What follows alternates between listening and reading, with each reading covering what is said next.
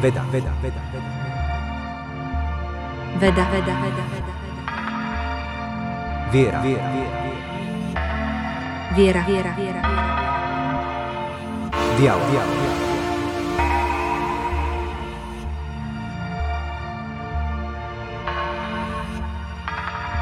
Veriac, neveriac. Ahojte, dobrý deň. Moje meno je Martin Fedorko budem vás dnes prevádzať týmto podcastom venujúcim sa disciplínam vedy a viery, teológie a prírodovedného bádania. Rád by som sa s vami dnes pozrel na jednu slávnu relikviu, ktorá už niekoľko storočí vzbudzuje ohlasy aj kontroverzie. Vedecké debaty o nej sú súčasťou verejnej diskusie už roky a napriek širokému záujmu nepanuje v tejto téme koncenzus. Budeme sa rozprávať o turínskom plátne, slávnej lanovej plachte, do ktorej podľa tradície zabalili telo umúčeného Ježiša Krista potom, ako ho zložili z kríža. Chcel by som sa s vami pozrieť na to, prečo sa už niekoľko desaťročí vedie aktívna vedecká diskusia o pravosti plátna, ktorému mnohí pripisujú zázračný pôvod. Verím, že vás táto mystická ikona tiež zaujíma tak ako mňa. Od čias, kedy som prvýkrát navštívil Turín a múzeum venované tejto relikvii, zbudzuje vo mne istým spôsobom spirituálny obdiv. Hoci by pravosť ani nepravosť nejakým spôsobom nepreukázala autenticitu zmrtvých stania, úplne rozumiem prečo záujem, ktorý tajomný obraz na tejto ikone vzbudzuje, je taký veľký. Je teda táto ikona pravým plátnom, do ktorého bol podľa kresťanov zabalený spasiteľ sveta? Alebo sa jedná len o ďalší z množstva stredovekých falzifikátov? Poďme sa pozrieť na argumenty pre a proti a názor si už verím urobíte sami. Dosť bolo slov na úvod. Želám pekný dobrodružný zážitok.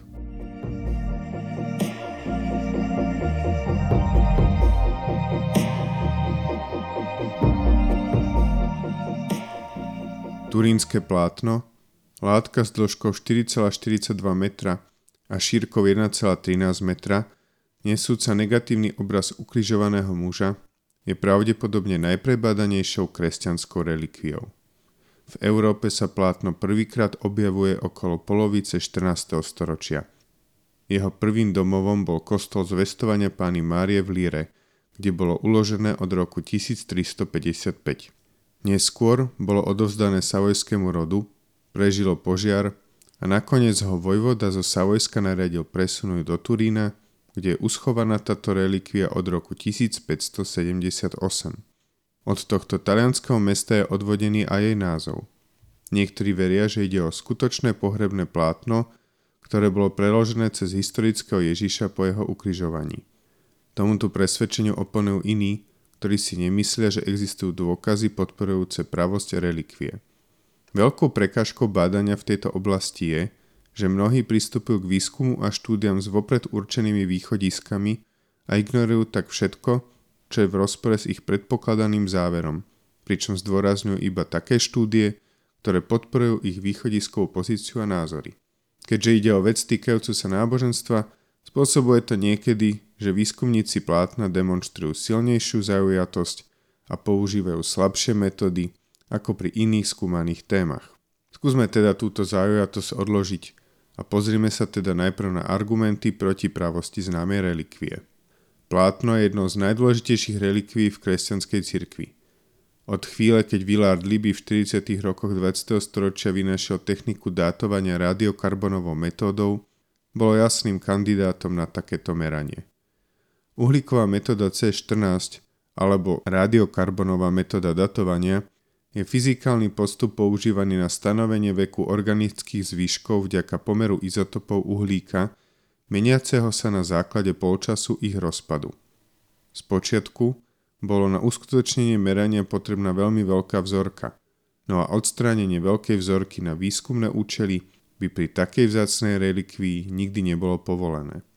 Neskorší vývoj AMS radiokarbonového datovania na začiatku 80. rokov 20. storočia znamenal, že bolo možné merať aj menšie vzorky. Okrem toho sa technika stala citlivejšou a mala schopnosť zachytiť väčší časový rozsah, ktorý sa zdvojnásobil z 50 tisíc na 100 tisíc rokov.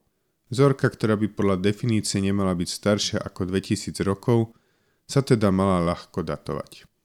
Nič teda nebránilo tomu, aby na jar v roku 1989 vyšiel jeden z najvýznamnejších článkov v oblasti vedy o archeometrii, čiže vedeckého štúdia archeologických pamiatok. Turínske plátno bolo podrobené datovaniu pomocou uhlíkovej metódy C14.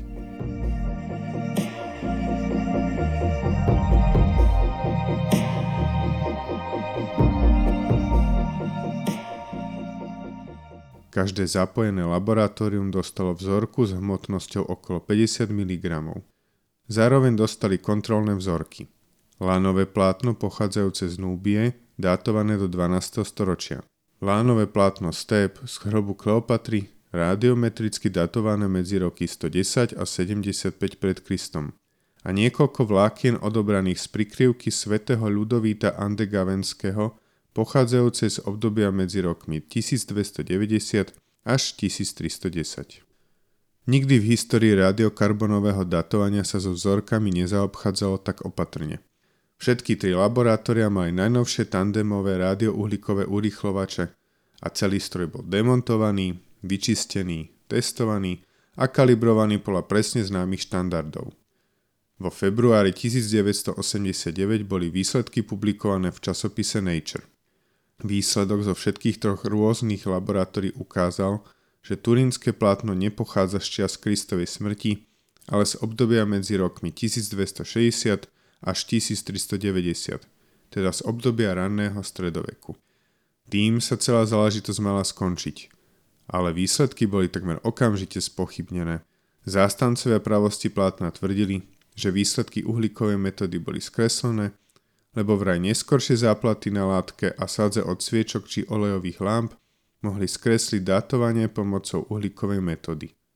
Ak by táto námietka mala byť pravdivá, musela by hmotnosť nečistenia plátna dvojnásobne prevyšovať hmotnosť samotného plátna. Ak by odobrali vzorku plátna zo záplaty, tak by vraj odhadovaný vek plátna stanovený uhlíkovou metodou vyšiel na neskoršie obdobie, než aký bol výsledok výskumu. Podľa najnovších výskumov však vzorka, ktorú použili pri uhlíkovom datovaní, obsahovala okrem pôvodnej lanovej priadze aj tkané stredoveké časti z bavlny, ktoré mali za následok nepresnosť datovaní. Potvrdzuje to aj to, že nikde inde na plátne sa bavlna nevyskytuje podobne ako aj pigment, ktorým bola táto časť zafarbená, aby nebolo vidno novšiu časť. Rovnako aj odborníci na tkanie potvrdili, že do pôvodného plátna bola vtkaná stredoveká záplata z bavlny. Na druhej strane, už priznanie takýchto stredovekých úprav, natoľko precíznych, že ich voľným okom nie je vidieť, do istej miery spochybňuje právo splátna a naznačuje, že sa s ním v minulosti rôzne manipulovalo.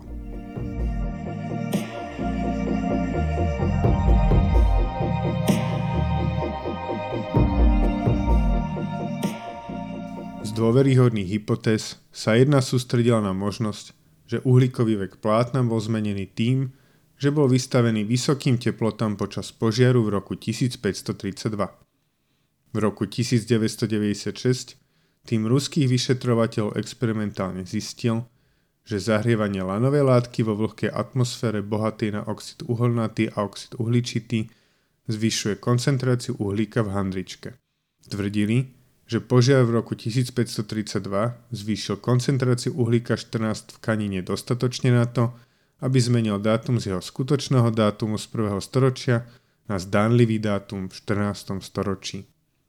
V skutočnosti, keďže bolo známe, že pláž bol v minulosti vystavený zahrievaniu, ešte pred vykonaním merania radioaktívneho uhlíka boli vykonané testy na posúdenie vplyvu zahrievania na jeho vek. Odpoveď na ktorej sa zhodli všetky tri laboratória, bola, že žiaden vplyv neexistuje. Ďalšia pravdepodobná hypotéza zahrania možnosť, že textilné vlákna môžu v priebehu rokov získať vrstvu biofilmu, teda bakteriálneho materiálu, ktorý zjavne obsahuje uhlík oveľa mladší ako hostiteľský materiál. Aj toto možno zanedbať, pretože výpočty ukázali, že množstvo biofilmu potrebného na zmenu radiokarbonového veku o 1300 rokov by museli byť väčšie ako veľkosť pôvodnej vzorky. No a v neposlednom rade prišli vedci s viacerými inými datovaniami, ktoré prinášali úplne iné výsledky ako uhlíková metóda. Na jednu z nich sa pozrieme neskôr. Z ďalších štúdí spochybňujúcich právo splátna by som vypichol jednu z roku 2019, ktorá sa zaoberala tokom krvi, ktorý by bol výsledkom niektorých rán podľa popisu z Biblie. Do zápestia dobrovoľníka bola vložená malá hadička, aby simulovala kvapkanie z rany, do ktorej by bol vložený klinec na ukrižovanie. Štúdia ukázala, že smer toku krvi sa nezhoduje s tými, ktoré sú zaznamenané na turínskom plátne.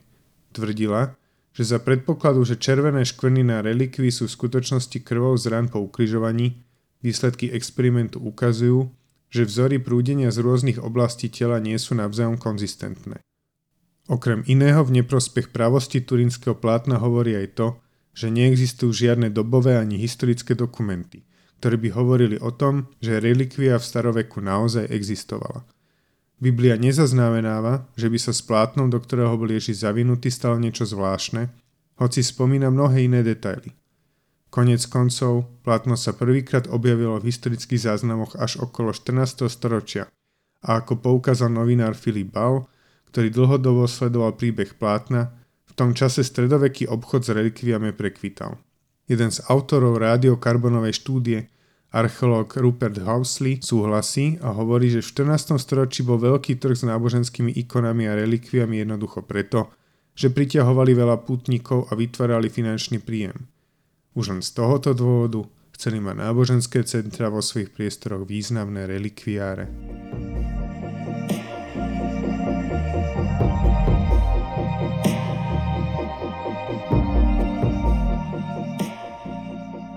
Možno si teraz hovoríte, že vec je uzavretá, Platón je fake a nemá zmysel sa témou ďalej zapodievať. No v ďalšej časti si ukážeme, že to vôbec nie je také jednoduché. Mnohí vedci tvrdia, že plátno skutočne existovalo v záznamoch pred 14. storočím, len sa označovalo ako plátno z Edesy. O tomto plášti sa diskutovalo v písomných záznamoch z prvého storočia. Títo obhajcovia tiež tvrdia, že bolo veľa dôvodov v danej dobe na deklaráciu nepravosti plátna, ak by také podozrenie existovalo. Napríklad, aby sa zabranilo tomu, že by sa mesto Turín stalo silným centrom moci a cieľom putnických peňazí. Okrem toho, keďže relikvie boli falšované tak často a nikdy neboli skúmané, nie je dôvod, aby falšovateľ tejto konkrétnej relikvie vložil do obrazu takú extrémnu úroveň forenzných detailov a biblickej presnosti – ako to je v prípade plátna. Relikvia by bola prijatá ako práva aj s oveľa menším úsilím zo strany falšovateľa. Hoci sa plátno v Evangeliu podľa Jána, ktoré najpodrobnejšie popisuje obsah Ježišovej hrobky, nespomína. Niektorí tvrdia, že toto Evangelium je najmenej spolahlivé, lebo bolo napísané ako poslané. V Evangeliu sa píše, že Peter v hrobe videl položené plachty aj šatku, ktorú mal Ježiš na hlave. Tá nebola pri plachtách, ale osobitne zvinutá na inom mieste. Kniha však podľa niektorých môže obsahovať nepresné informácie. Spomína sa aj nesprávny preklad Biblie. Pôvodné slovo použité na opis telových obalov možno na základe našej znalosti pôvodného jazyka lepšie preložiť do výrazu plátno, nie plachta. Vlákna plátna navyše obsahujú množstvo stôp po indickej bavlne, ktorá mohla byť pozostatkom po predchádzajúcej práci na krosnách. Túto bavlnu nepoznali v stredovekej Európe, ale používala sa na Blízkom východe. Niektorí zastancovia tiež tvrdia, že uhlíkové datovanie nie je vždy presné a nemožno ho považovať za pravdivý fakt. V niektorých prípadoch sa už v minulosti ukázalo ako nespolahlivé. Výsledky mohol zmeniť aj testovaný kus látky. Ako som už spomínal, plátno prežilo požiar a v stredoveku bola na okraje pridaná nová látka, čo mohlo ovplyvniť výsledky testov v prospech neskoršieho dátumu. Po archeologických výskumoch v 20. storočí sa zistilo, že v prvom storočí bol u Židov zvyk klásť zomrelým na oči mince.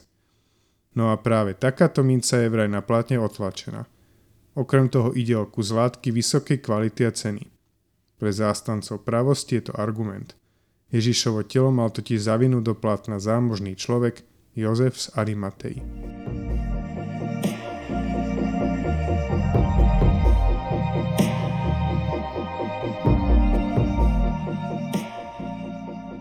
Ďalším tvrdým orieškom je objasnenie, ako metodou vznikol obraz na platne. Existuje hypotéza, že bol vytvorený božskou energiou prostredníctvom procesu nazývaného fotolíza. Mohlo by to byť vysvetlením 3D fotonegatívneho efektu a presnosti obrazu.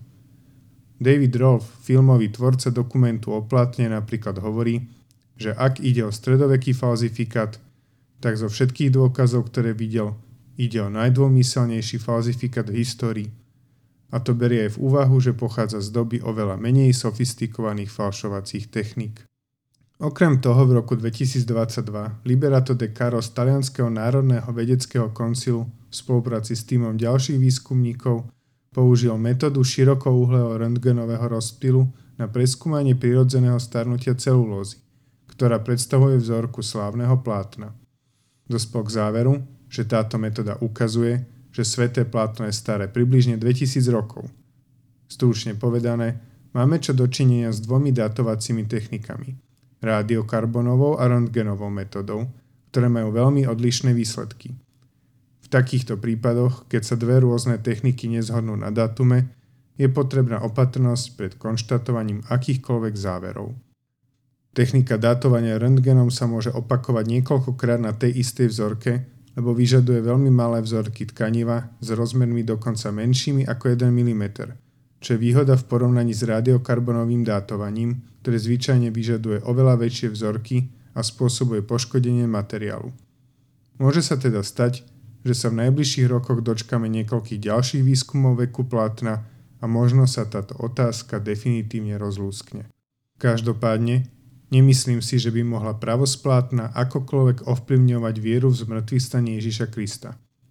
Či už by plátno bolo práve alebo nie, táto udalosť sa dá prijať viac menej iba vierou, hoci môžu existovať nejaké racionálne argumenty pre a proti.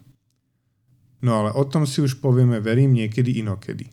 Želám pekný deň a do počutia na budúce.